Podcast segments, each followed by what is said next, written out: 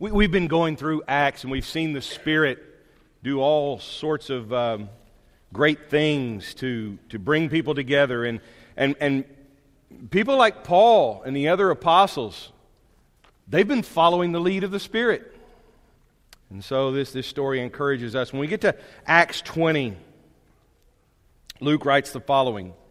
by the way, there's been a big uproar in the city of Ephesus and the work of the Spirit and the work of Christianity isn't just keeping the status quo, but it's shaking things up. Uh, when the uproar in Ephesus was over, Paul sent for the believers and he encouraged them. And then he said goodbye and he left for Macedonia. And while there, he encouraged the believers in all the towns that he passed through. And then he traveled down to Greece, where he stayed for three months. He was preparing to sail back to Syria when he discovered a plot by some Jews against his life. So he decided to return through Macedonia. Several men were traveling with him. They were Sopater, the son of Pyrrhus from Berea, Aristarchus and Secundus from Thessalonica, Gaius from Derbe, Timothy, and Tychicus and Trophimus from the province of Asia. And they went on ahead and they waited for us at Troas. After the Passover ended, we boarded a ship at Philippi in Macedonia, and five days later joined them in Troas, where we stayed a week. On the first day of the week, we gathered with the local believers to share in the Lord's Supper. Paul was preaching to them, and since he was leaving the next day, he kept talking until midnight. And the upstairs room where we met was lighted with many flickering lamps. And as Paul spoke on and on, a young man named Eutychus, sitting on the windowsill, became very drowsy, and he fell to his death below. Paul went down, bent over him, and took him into his arms and said, Don't worry, he's alive. And then they all went back upstairs and they shared in the Lord's Supper and they ate together. And Paul continued talking to them until dawn and then he left. Meanwhile, the young man was taken home unhurt and everyone was greatly relieved.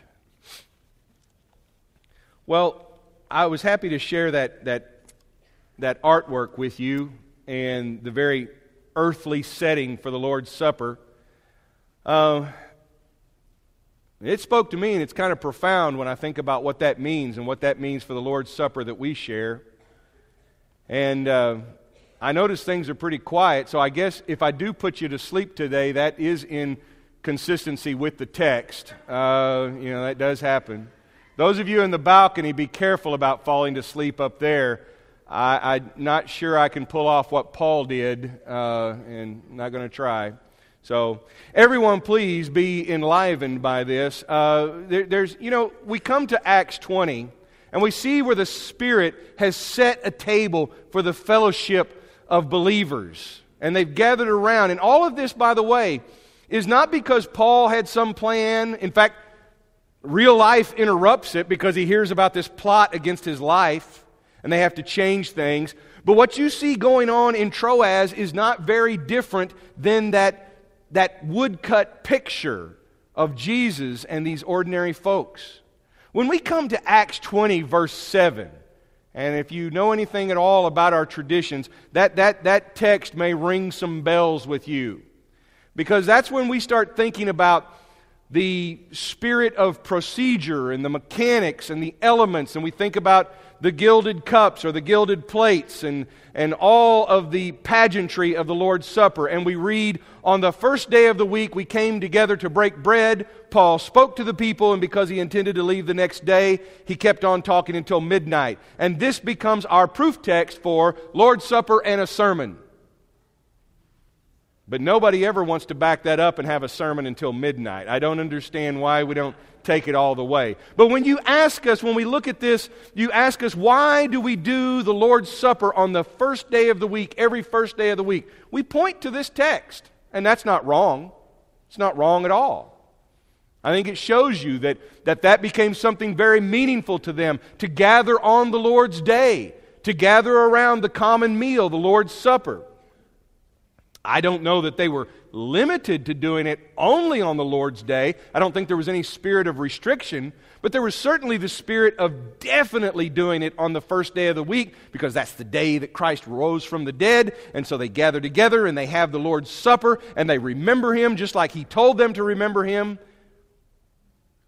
But there's more. There's more than just the what and the when. Who is there with Paul at that Lord's Supper? Have we ever stopped to ask that? We know that Paul's there. We know that it's in Troas, well, if we pay attention at least. Otherwise, we might just stop at on the first day of the week, we came together to break bread. See there? That tells you why we do it every Sunday. Yeah, but who was there? Well, when you take a look at the who, at who was there around that table with bread and the cup of wine that would have been shared and the remembrance of the Lord's body and blood. Who was there? Verses 4 and 5. Paul was accompanied by Sopater and Aristarchus and Secundus and Gaius and Timothy and Tychicus and Trophimus. And who are these people? Well, they've got such odd sounding names, and you know what? Timothy's about the only one that we ever hear of at any length. Um, Tychicus, I think, shows up in one of his letters to Timothy, but quite honestly, I got no idea who these people are, and neither do you. And it doesn't really matter. I don't think Luke even cares. You know, maybe the people who heard from Luke knew something about them, but that's not what's important. What's more important is did you notice where they're from? He doesn't tell you where Timothy's from. He just says Timothy. Oh, yeah, we know him. Who's Sopater? He's the son of Pyrrhus. Well, that clears everything up, Luke. Yeah. But where's he from? Look at that closely. He's from Berea. These other guys are from Thessalonica. Gaius is from Derbe. And then you've got some from Asia. These are the places where Paul went guided and led by the Spirit. What you have in Troas is kind of a, a homecoming. You have the result of all of those years of work, of all those years of struggle, where, where Paul became a vessel for the preaching of the gospel, where he was led by the Holy Spirit, where he suffered. But because of that, he's getting to benefit from the fruit of the seed that he's planted. This is that day for Paul when these people, who may have even been leaders in those communities, gathered around the Lord's table. He is sharing the common meal of the Lord with the people that he encouraged and preached to. Maybe even some were converted because of his preaching. Some of them are Gentiles, some of them are Jews, but they come from those places that we've already heard about. Do you remember these places where Paul was blown by the wind of the Spirit? Sometimes going not where he wanted to go, but where he had to go. Places like Berea, that noble synagogue where they, where they searched the, the, the, scriptures to see if what Paul was saying about the Messiah was true. And Berea was not on the official itinerary. Paul ended up there because of conflict in Thessalonica. And he ended up in Thessalonica, which was on the main road in Macedonia, because Paul originally wanted to go to Asia, but the Spirit of Jesus said, No, you're going to Macedonia. And Paul saw a vision of a man in Macedonia calling him to come up here and help us. And Derbe, Derbe and Lystra out there in Iconium. That's where Paul and Barnabas, remember Barnabas? Remember the times that Paul was with Barnabas before they split up, before they had an argument? But once they were traveling, Derbe would have reminded Paul of that ministry with Barnabas, and you would have seen, even though there was conflict between Paul and Barnabas, there was still, there was still fruit that came out of that effort. Derbe was that place where they showed up, not even you know, without, a, without a second thought. This, this, this man was healed by the power of the Spirit, and all of a sudden, people broke out into all kinds of, of, of, of, crazy worship, thinking that the Greek gods had come in human form, and Paul and Barnabas can barely settle them down. Oh, yeah, that was one of their great adventures. They were deep in Gentile country. As Luke says, when they started praising the Greek gods, they busted out in their local dialect. That means they were using, you know, hick talk, okay? They were, you know, they were talking, they were talking, it was, it was like, yeehaw, the Greek gods have come here. They were really getting into it. Couldn't even understand their language. That's how exuberant they were. Oh, yeah, it looked like a disaster, but guess what? The Spirit's in charge of it all. It's people like that who are at that supper table in Troas. It's people like the Thessalonians who were rare in their acceptance of the gospel. It's people like the Bereans who were noble. And it's people like the people from Asia Minor, which was the center of culture, which is where Paul wanted to go. But in God's time, through the Spirit's guidance, he was finally there. And when they all come together at Troas, you see what God had always intended that everyone should come together, one in Christ.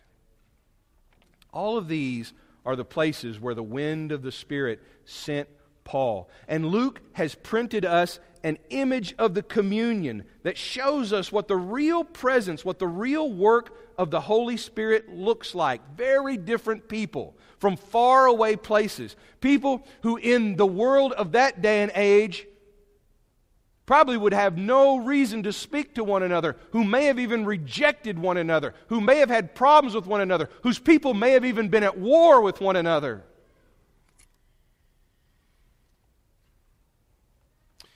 If you saw the front page of the uh, Christian Chronicle that just came out, church in Ferguson, Missouri said that worship is our protest.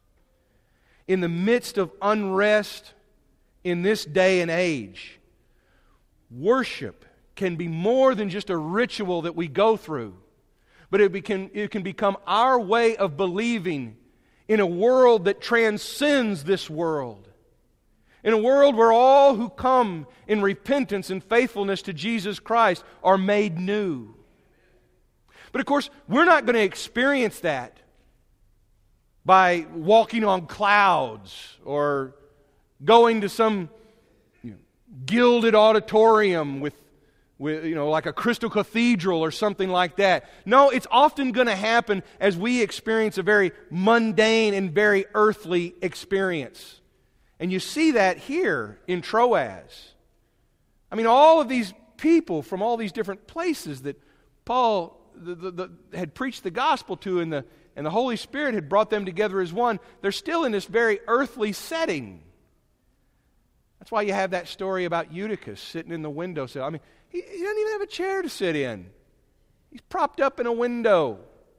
And Luke even paints the image so clearly with words. There were many lamps in the upstairs room. It's a very earthly setting for this most wonderful Lord's Supper in Troas. But they've got oil lamps flickering, and everybody's drowsy.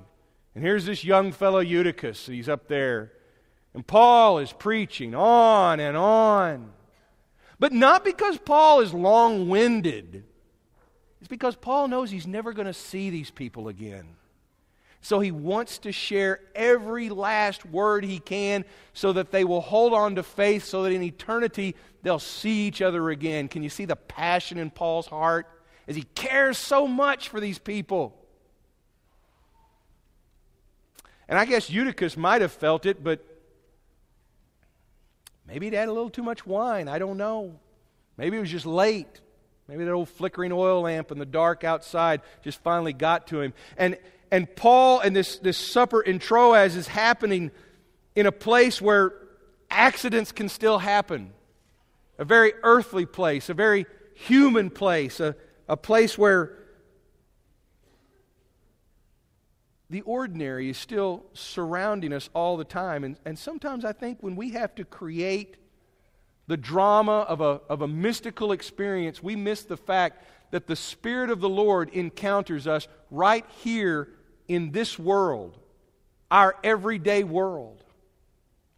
And we have these glimpses of the eternal, heavenly presence of Christ, but meets us right where we're at. So, you and I are not called to compartmentalize our life and to create a religious persona that we brush off and bring to church on Sunday, and then we go live our earthly life the rest of the week. Paul has no sense of boundaries for day. He's preaching to midnight and beyond. And everybody's very concerned about Eutychus.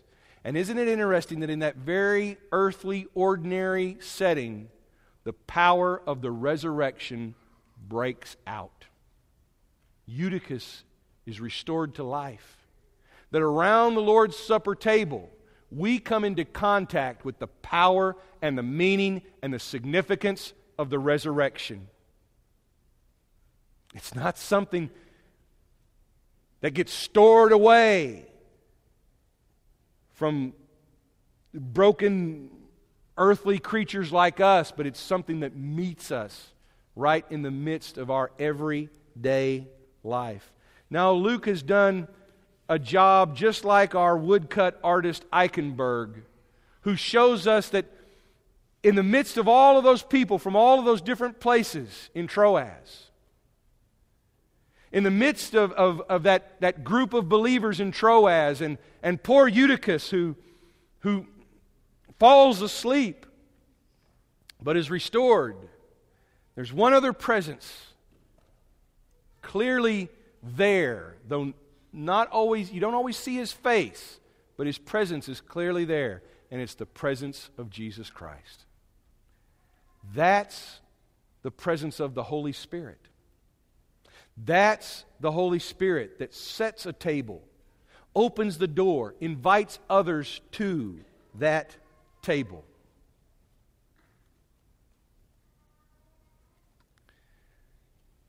As we conclude our thoughts today,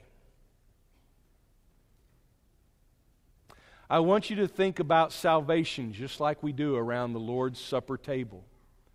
We think about Jesus who went to the cross who died for us, whose body was broken for us. We drink from the cup, and he says, This is my blood poured out for all of you.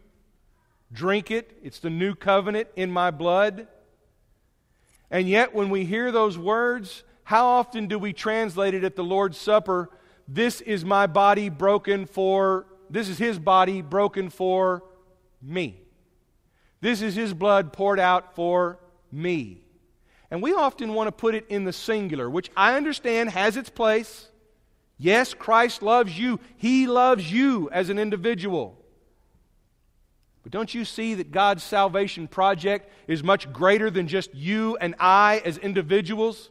God wants to save me, and for that I'm incredibly thankful. But He also wants to save you, and He wants to save our relationship with one another. He wants to bring us into greater fellowship. He wants all those barriers that exist because of history, because of background, because of mistrust, because of anger. He wants all of those things to break down. And God's not just saving me as an individual, but He's saving us as a people.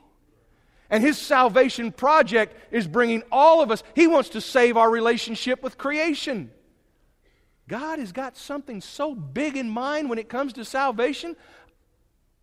We're going to have to stop and consider that when we come to his supper table, when we walk alongside one another, when we spend time with one another.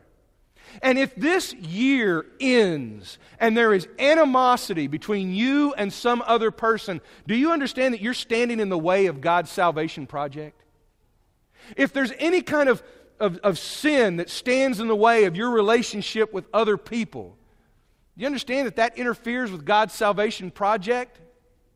And I'm not saying that you're going to end up on the naughty list, okay, and you're going to get a lump of coal. That's not what I'm saying.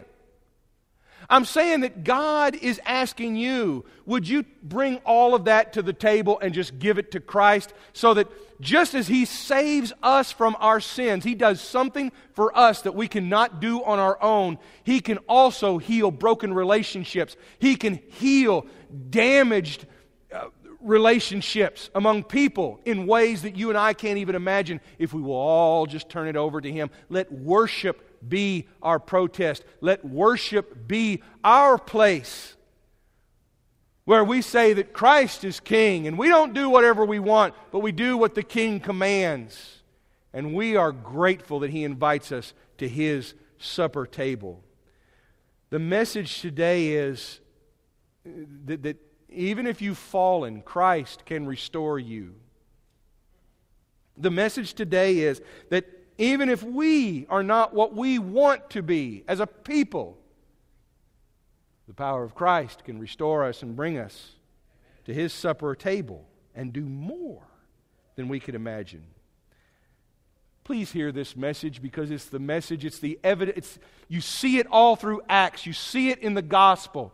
You see the Spirit doing things. Remember that this Paul, who's enjoying this meal and he's preaching with this passion to these people that he loved, do you remember who he was? I mean, his seat at that table in Troas is a seat that you and I would never give him because he persecuted our brothers and sisters.